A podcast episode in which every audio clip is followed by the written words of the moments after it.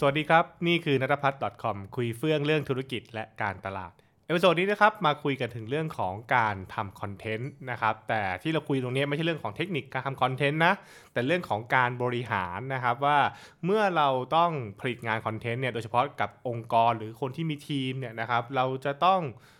วัดผลกันอย่างไรใช่ไหมฮะนะครับ ซึ่งเรื่องของการวัดผลเนี่ยมันก็เป็นสิ่งที่คนถามผมบ่อยๆนะว่าวัดผลคอนเทนต์อย่างไร วัด engagement ไหมอันนี้ก็เนื้อเรื่องของการวัดผลคอนเทนต์ในเรื่องว่ามันทำออกไปแล้วมันทำงานมีประสิทธิภาพหรือเปล่านะครับกับตัวคอนเทนต์ แต่คำถามวันนี้เนี่ยเป็นคำถามที่ผมไม่ค่อยได้รับเท่าไหร่นะ แต่ผมชอบมากนะครับ เป็นคำถามว่าด้วยเรื่องไม่ใช่เกี่ยวกับเรื่องของว่าคอนเทนต์ทำงานดีไม่ดีนะ แต่มันถามว่าไอ้คนทำคอนเทนต์เนี่ยทำดีหรือไม่ดีนะครับพูดง่ายๆคือว่าเราจะตั้ง KPI อย่างไรให้กับทีม production ใช่ไหมนะครับ เช่นพวก graphic design นะครับ content writer motion นะครับคนเขียนสคริปต์เราวัดผลยังไงได้บ้างครับ นอกจากชิ้นงานที่กำหนดให้นะครับ ซึ่งก็ผมว่ามันเป็นคำถามที่ มันชวนเราคิดพอสมควรทีเดียวนะครับอะคือต้องบอกงี้ก่อนโดยโดยพื้นฐานเนี่ยแน่นอนว่าเราเราก็ต้องเรียกว่าอะไรครับดูตาม job description นะไหมนะก็คือคนส่วนใหญ่เวลาเรามีทีมทำคอนเทนต์เนี่ยแล้วก็ดูก่อนเลยคุณทำหน้าที่อะไรใช่ไหมถ้าเกิดเราบอกว่าคุณมีทำหน้าที่การทำทำคอนเทนต์คุณต้องทำงานสำเร็จลุล่วงใช่ไหมคุณต้องอสามารถทำงานนั้นให้เกิดขึ้นได้ เช่นถ้าเกิดเราบอกว่าคุณเป็นทีมเขียนสคริปต์ แปลว่าก่อนที่เราจะถ่ายนะฮะถ่ายรายการถ่ายคอนเทนต์เนี่ยคุณต้องทำทำสคริปต์เสร็จนะใช่ไหมคุณทำทำสคริปต์เสร็จ หรือนะครับคุณจะต้องนะครับตัดต่อกราฟิกให้เสร็จทันในวันที่มันจะ launch ว่าไปนะครับ ซึ่งอันนี้อันนี้คืออันนี้คือหลักการพื้นฐานง่ายๆคือว่า หากเราจะเช็คว่านะครับคนคนนั้นทำงานได้หรือเปล่าเนี่ยก็คือเขาต้องทำงานที่รับมอบหมายให้สำเร็จ จะเป็นกราฟิกดีไซน์จะเป็นคนเขียนคอนเทนต์จะเป็น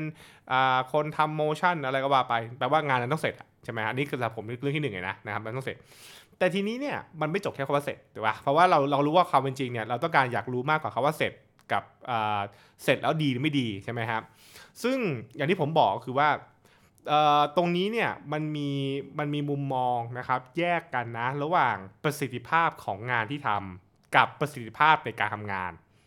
ฟังคล้ายๆกันนะแต่ไม่เหมือนกันนะ ประสิทธิภาพของตัวงานที่ทำเสร็จแล้ว เช่นทำออกไปแล้วคนชอบไหมทำออกไปแล้วคอนเทนต์มีคนดูกดไลค์เยอะไหมมี engagement เยอะไหม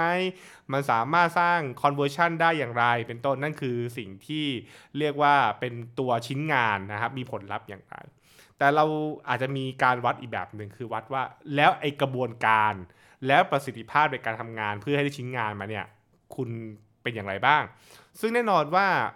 จำนวนชิ้นงานเนี่ยก็เป็นหนึ่งในสิ่งที่สิ่งที่เขามักจะใช้วัดกันใช่ไหมครับว่าคนคนหนึ่งคนเนี่ยคุณคุณทำได้กี่ชิ้นเนี่ยอย่างสมัยก่อนผมเจอบ่อยๆนั่นคือตอนที่ผมไปเอ็นซี่เนี่ยเขาบอกเลยอุ้ยเอ็นซีเก่าผมเนี่ยทำได้อาทิตย์ละ20 คอนเทนต์ คุณทำได้กี่คอนเทนต์อะใช่ไหมก็คือวัดกันที่ว่าว่าใครมีศักยภาพในการผลิตคอนเทนต์ได้มากกว่ากันใช่ไหมครับหรือบางคนก็คือเรื่องเรื่องของเวลาต่างๆไปนั่นเองอะ ทีนี้แต่ก่อนผมจะพูดเรื่องของบรรดาตัวชี้วัดต่างๆ ที่น่าสนใจเนี่ยผมพูดหลักการก่อนนิดนึงนะครับ เวลาเวลาเราพูดเรื่องของการตั้ง KPI เนี่ยไม่ใช่การไปบอกว่า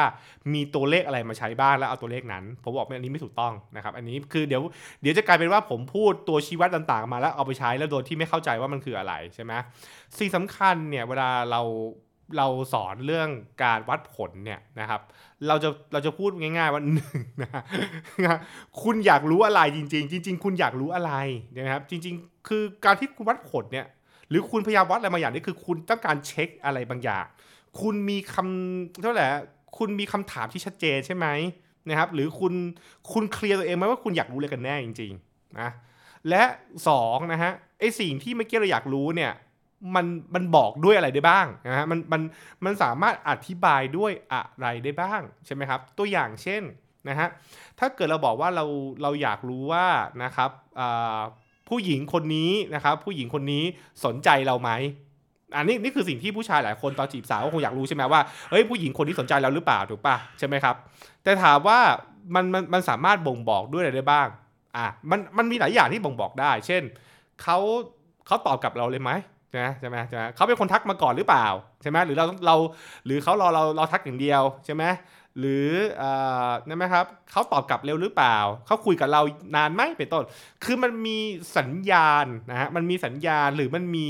หลายสิ่งที่สามารถบอกได้นะครับอ่านี่ก็คือสิ่งที่เราสามารถเช็คได้นั่นคือเรียกว่าการวัดผลไงถูกไหมวัดผลว่านะครับ เออผู้หญิงคนนี้เขาเขามีใจให้เราไหมใช่ไหมครับซึ่งอันเนี้ยผมก็ยกตัวอย่างบ่อยเวลาผมทำคลาสการตลาดนะผมถามบอกว่า ถ้าเกิดคุณอยากรู้ว่าเด็กคนนี้ตั้งใจเรียนไหมเนี่ยคุณใช้อะไรวัดผลใช่ไหมบางคนบอกว่าใช้เกรด ผมบอกว่าจริง ๆ เกรดสามารถบอกได้หรือเปล่านะครับบางคนบางคนก็แย้งบอกว่าเกรดบอกได้ว่าเด็กคนนี้ทำข้อสอบได้ไม่ได้ แต่ไม่ได้บอกว่าตั้งใจเรียนหรือไม่ตั้งใจเรียนนะมันคนละอย่างกันนะเห็นไหมเพราะฉะนั้นเนี่ยเพราะฉะนั้นเนี่ยเราเราต้องบอกก่อนนะครับว่า ไอ้ข้อ 1 กับข้อ2เนี่ยไอ้คำว่าอยากรู้อะไรกับสิ่งนั้นสามารถบอกด้วยอะไรได้บ้างเนี่ยคนที่จะฝึกตรงนี้ให้แม่นยำเนี่ยนะครับต้องต้องมีความกระจ่างนะและเข้าใจว่าไอ้สิ่งที่คุณหยิบมาใช้วัดผลเนี่ยมันสามารถบอกไอ้สิ่งที่คุณอยากรู้จริงๆอะใช่หรือเปล่านะครับมันบอกใช่หรือเปล่า แล้วสำหรับผมเนี่ยสองข้อเนี่ยเป็นข้อที่ต้องมีความเคลียร์มากๆนะครับไม่อย่างนั้นเดี๋ยวจะติดกับนะ มันมันมันจะติดกับอย่างเดียวอย่างที่ผมบอกบ่อยๆว่าคนบอกว่าอยากรู้อะไร อยากรู้ว่าคนเราเนี่ยนะครับ คนเราเนี่ยรักแบรนด์มากขึ้นไหม วัดด้วยอะไรดี engagement ผมบอกแล้ว engagement มันบอก การที่คนกดไลค์ได้บอกว่าแบรนด์เราเป็นที่รักมากขึ้นหรือเปล่า คือผมไม่ได้บอกว่ามันไม่ได้บอกว่ามันบอกไม่ได้นะ คือ คือผมว่ามันก็คงบอกได้ระดับหนึ่ง แต่มันอาจจะไม่ได้บอกทั้งหมดถูกไหมมันมันมันอาจจะไม่ได้ตอบทุกอย่างหรือไม่ได้เป็นคำตอบที่ สามารถอธิบายได้ร้อยเปอร์เซ็นต์อันนี้อันนี้ก็ต้องก็ต้องต้องเคลียร์ตรงนี้ก่อนนะ นี่คือบุมมองนะ เพราะว่าผมต้องผมต้องพูดกันตรงๆว่าในเวลาเราทำทำเรื่องนี้กับนักการตลาดหรือคนทำงานก็ตามเนี่ยมันมีแนวโน้มที่เราจะเรียกว่าด่วนสรุปนะนะคือด่วนสรุปจากตัวเลขแล้วก็ด่วนสรุปว่าเฮ้ยมันมันต้องเป็นแบบนี้สิอย่างเงี้ยอย่างเช่น มีคนเข้าเว็บไซต์เยอะแปลว่ามีคนสนใจเยอะ จริงไหมผมบอกว่าเดี๋ยวเดี๋ยวแล้วคุณรู้ไหมว่าไอ้ไอ้ไอ้ไอ้คนเข้ามาเนี่ยมันเข้ามาทำไมมันเข้ามาได้ยังไงใช่ไหมแล้วเข้ามาเพื่ออะไรใช่ไหมนะครับมันอาจจะไม่ได้เข้ามาเพราะสนใจก็ได้ อาจจะเข้ามาเพราะโดนคลิกเบสเข้ามาก็ได้อะไรเป็นต้นนะครับ อันนี้ก็คือเรื่องที่ต้องต้องคิดไปนะครับอะนั่นก็คือเรื่องของการวัดผลนะซึ่งถ้าเกิดมีโอกาสผมก็คงจะหยิบมาเล่าต่อนะครับ แต่ว่าทีนี้ เรามาคุยกันในคำถามที่เขาถามมาเนี่ยนะไอ้เรื่องของการวัดผลของทีม production เนี่ยนะครับซึ่งซึ่งผมก็ให้เห็นภาพแบบนี้แล้วกันนะฮะผมผมคิดอย่างนี้ว่า ถ้าเกิดเราถามกลับไปไปที่คำถามว่าแล้วแล้วเวลาวัดผลทีม production เนี่ยเราอยากรู้อะไรบ้างใช่ไหมครับ เราอยากรู้อะไรบ้าง ซึ่งตรงนี้ผมให้คำตอบเป๊ะๆไม่ได้นะ ผมให้ตัวอย่างให้เห็นว่า คนเป็นหัวหน้าเขาอยากรู้เรื่องเขามักจะอยากรู้เรื่องพวกนี้กัน คุณจะอยากรู้เรื่องพวกนี้หรือเปล่า อันนี้ไปคิดเองนะครับ เช่นนะฮะอะเขาจะอยากรู้ว่า1นนะครับคนคนนี้เนี่ยนะครับมีประสิทธิภาพนะครับในการผลิตชิ้นงานเนี่ยดีขึ้น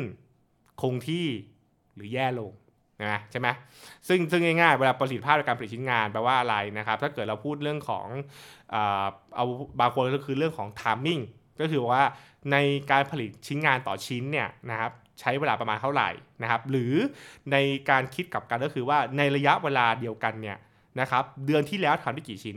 เดือนนี้ทำได้กี่ชิ้น และเดือนก่อนหน้านั้นทำได้กี่ชิ้น แล้วก็ดูว่าความเป็นไปเป็นอย่างไรบ้างนั่นก็คือลักษณะว่าประสิทธิภาพในการผลิตชิ้นงาน ความสามารถในการผลิตชิ้นงานถูกไหมฮะนะครับ แต่มันไม่ได้มีแค่ตัวเลขนี้เลยเดียว มันมีเรื่องถามบอกว่า เขาเนี่ยนะครับมีประสิทธิคือเวลาเราพูดประสิทธิภาพในการทำงานเนี่ยมันสามารถแบ่งย่อยลงมาเป็นประเด็นเล็ก ๆ ที่มันซ่อนอยู่ข้างในได้ เช่นอะไรบ้าง 1. วิธีการประสานงานนะครับคืออย่างเช่นเขาสามารถที่จะเรียกว่า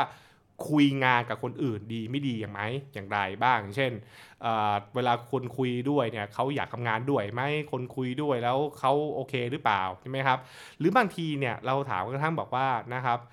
คนคนนี้ทำงานแล้วตอบโจทย์คน request เนี่ยได้ดีหรือเปล่า ตัวอย่างเช่นนะครับ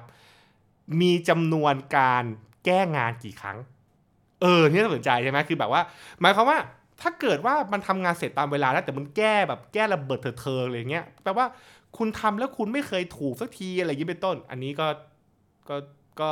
ก็อาจจะแบบต้องมีปัญหานะ แต่ข้อนี้ก็มีคนแย้งนะ บอกว่าไอ้คุณแก่บางทีไม่ใช่เป็นปัญหาที่คนทำมีปัญหาไอ้ที่อีกฝั่งหนึ่งกันแหละ ฝั่งหนึ่งมันแก้ไม่จบทีอันนั้นก็ต้องไปดูกันใช่ไหมฮะคุณมันต้องมันเหมือนก็เหมือนกับเรื่องที่เราคุยเรื่องของเด็กกับเกรดอะก็คือว่ามันต้องมีหลายเรื่องมาประกอบกันถูกไหมบางคนก็บอกว่าเช็คนี้ก่อนว่าอ่านะครับตัวจำนวนครั้งที่เกิดการแก้เป็นอย่างไรใช่ไหมฮะนะครับรวมถึงอาจจะเช็คจำนวน feedback นะฮะ feedback จากคนที่เป็นคนสั่งงานกับคนทำงานว่าเอ้ยแล้วที่มันแก้เยอะมันเกิดขึ้นจากอะไรใช่ไหมครับมันแก้เยอะเพราะว่าบีฟกันไม่รู้เรื่อง หรือมันแก้เยอะเพราะว่าไอ้คนทำงานมันทำงานไม่ได้ดังใจเป็นต้นอะใช่ไหมอันนี้ก็นี่ก็อีกแบบหนึ่งใช่ไหมครับหรือบางคนก็คิดเรื่องของประเมินว่าทรัพยากรที่ใช้ หมายความว่านะครับ ในการที่จะผลิตงาน 1 ชิ้นเนี่ยนะครับทรัพยากรที่ใช้นะครับเป็นอย่างไรบ้าง ดีขึ้น แย่ลง เข้าเดิมถูกปะใช่ไหมครับทรัพยากรที่ว่ามีหลายแบบอย่างที่เมื่อกี้คุยเรื่องของเวลาก็ใช่ใช่ไหมเวลาก็ใช่ หรืองานไอ้พวกแบบว่าไอ้พวกงานที่เสียไปใช่ไหมครับ หรือพวกสต็อกโฟโต้อะไรว่าไปเท่าไหร่แหละมันก็สามารถที่จะบอกว่าคุณมีต้นทุนเท่าไหร่ในการผลิตชิ้นงานใช่ไหมต้นทุนเรื่องเวลาต้นทุนเรื่องของวัตถุดิบต่างๆอะไรเงี้ยคุณใช้วัตถุดิบนะครับคือคือบางที่เขาจะนี้ครับเขาเรียกว่า waste ก็คือการ track ว่าในการทำงานหนึ่งครั้งเนี่ยคุณเนี่ย waste ไปเท่าไหร่ คุณทำดีขึ้นไหม คือแปลว่ารอบหน้าเนี่ยถ้าเกิดเป็นเดือนหน้าถัดไปเนี่ยคุณไม่น่าจะเสียอะไรฟุ่มเฟือยมากเท่าของคราวที่แล้วนะ คือเดือนแรกๆทำงานเนี่ยมันควรจะ waste อ่ามีคือมันมันก็แน่นอนครับ คนทำงานแรก ๆ มันย่อมมีความผิดพลาดถูกปะใช่ไหมครับซึ่ง waste มันจะเยอะหน่อย แต่พอทำงานนานๆปุ๊บมัน waste มันควรจะน้อยนี่ถูกไหมฮะประสิทธิภาพมันควรจะมันควรจะรัดกลุ่มมากขึ้น ก็ว่าไป แล้วซึ่งอาจจะมีการเปลี่ยนแปลงได้ เช่น การเปลี่ยนลูกค้าใช่ไหมครับ หรือเปลี่ยนโจทย์อะไรอย่างนี้เป็นต้น ซึ่งมันทำให้อ่าอาจจะต้องมีการ refresh ตัวเลขกันใหม่ อันนี้ก็อันนี้ก็เป็นวิธีการแบบนี้ใช่ไหมครับ คุณเห็นว่านี่คือการวัดผลประสิทธิภาพนะประสิทธิภาพในการทำงานเลยไม่พูดถึงมีหลายเรื่อง เช่น อย่างผมเองเนี่ยตอนที่ผมเป็นหัวหน้าทีมเนี่ยนะครับผมก็มีการตั้งเช่น ประสิทธิภาพในเรื่องของการทำงานร่วมกับผู้อื่นถูกไหมใช่ไหมคือแบบว่าคุณทำงานดีแต่คนอื่นไม่ทำงานทำไม่อยากทำงานกับคุณด้วย ผมก็ไม่โอเคนะ ใช่ไหมคือคือแปลว่าการคือเราเราเราจะมีเขาเรียกว่าตัววัดในเรื่องของว่า เราอยากรู้ว่าคุณทำงานร่วมกับคนอื่น ดีไม่ดีใช่ไหมซึ่งมันก็ไปหาคำตอบ เช่น จะใช้วิธีการสัมภาษณ์กับเรียกว่าคนที่เป็นปาร์ตี้ร่วมด้วยอะไรเงี้ยเป็นต้นถามแล้วแล้วก็ดูจากสัญญาณสัญญาณ เช่น มันแก้งานกันบ่อยไหมอะไรก็ว่าไปนะครับ วิธีการโต้ตอบเป็นอย่างไรนะครับ เวลารับงานมาคุณสามารถ feedback กับเขาไปยังไงไทม์ไลน์ไปยังไงบ้าง อันนี้ก็เป็นอีกแบบหนึ่งนะฮะอืมนะครับหรือบางครั้งนะครับเขาอาจจะไล่ไปถึงขั้นแม้กระทั่งว่านะครับคนคนนี้นะครับคนคนนี้ในอนาคตเนี่ยนะในอนาคตสามารถที่จะนะครับทำงานนะครับโดยที่ไม่ต้องพึ่งคนอื่นได้หรือเปล่า อันนี้ก็เป็นเป็นสังเกตไหมมันคือมันเริ่มต้นจากไอสิ่งที่เราคุยนี่แหละว่าเฮ้ยคุณอยากรู้อะไร คุณอยากรู้ได้ก่อน นะครับคือคือมันไม่ใช่บอกว่าไปวัดไอดี มันไม่ใช่บอกว่าไปวัดไอเดียมันต้องถามว่าคุณอยากรู้อะไรก่อนนะครับแล้วแล้วซึ่งถ้าเกิดเราถามต่อนะในในเชิงในเชิงของพวกแบบว่าการทำอ่า analytical thinking นะค่อยถาม รู้ทำไม คุณคุณจะรู้ไปทำไม คุณรู้ไปเพื่ออะไรนะครับ การที่รู้สิ่งนี้ไปมันมีประโยชน์อะไรบ้างใช่ไหมถูกป่ะฮะเออมันมันต้องคิดไปมันคิดต่อไปเรื่อยๆไปเรื่อยๆนั่นแหละครับนะฮะเพราะฉะนั้นตรงนี้เนี่ยอันนี้ก็เป็นการเหมือนเอามาแชร์ให้ฟังแล้วกันนะครับ ว่าจริง ๆ แล้วมันก็มีการวัดผลหลายอย่างนะที่คุณสามารถไปวัดได้นะครับ กับทีมโปรดักชันนะครับ แต่ว่าไม่ใช่เอาหยิบตัวเลขไหนก็ไม่ได้นะครับ มันมันต้องเริ่มต้นจากก่อนว่า คุณคุณต้องการจะรู้อะไร เพื่อแก้ปัญหาอะไรนะครับหรือคุณต้องการ confirm อะไร confirm ว่ามันทำงานอยู่ไม่อู้ confirm ว่าเฮ้ยตอนเนี้ยมันยังมีใจอยู่หรือเปล่าใช่ไหมถ้าเกิดสมมุติเราบอกว่าเราอยากรู้ว่าคนคนนี้ตอนนี้ปัจจุบันยังมีใจทำงานอยู่หรือเปล่าเนี่ยมันมันจะวัดผลอีกแบบหนึ่งไงนะมันจะไม่ใช่อีกแบบหนึ่งไงนะมันมันก็มันก็จะไปสู่การการหาคำตอบว่า เอ๊ะมันมีมันมีอะไรสามารถที่จะบอกได้บ้าง เช่นนะครับทำแล้วฟีลกู๊ดไหมทำแล้ว มันยังสปาร์กจอยอยู่หรืออะไรอย่างเงี้ยมันก็ไปหาไปหาตัวเลขมาอธิบายได้นั่นเองนะครับอ่านั่นคือสิ่งที่หยิบมาคุยกันสนุกๆนะครับ แล้วก็หวังว่าจะเป็นประโยชน์นะนะครับ แต่ถ้าเกิดว่าผมยังอธิบายไม่เคลียร์ตรงไหนก็เด้งมาคุยกันได้นะครับ ตอบได้นี่เพราะว่าจริงๆแล้วอย่างที่ผมบอกก็คือ ผมก็พยายามที่จะใครถามมาผมก็พยายามตอบ อันไหนตอบได้ผมตอบนะ อันไหนที่ผมไม่รู้ผมก็ไม่ตอบนะครับ ผมก็บอกว่าโอเคไปหาข้อมูลเพิ่มเติมต่อแล้วกัน แต่ถ้าเป็นไปได้จะพยายามหานะครับข้อมูลมาอธิบายเพิ่มเติม เพื่อเป็นประโยชน์ทุกท่านนะครับ เพราะว่าผมก็อยากให้มันเป็นประโยชน์ในการทำงานไปเรื่อยๆนั่นเองนะครับโอเคนะครับนั่นก็คือ episode นี้นะครับแล้วติดตาม episode หน้านะครับว่าจะหยิบเรื่องไหนคุยกันอีกนะฮะสำหรับวันนี้สวัสดีครับ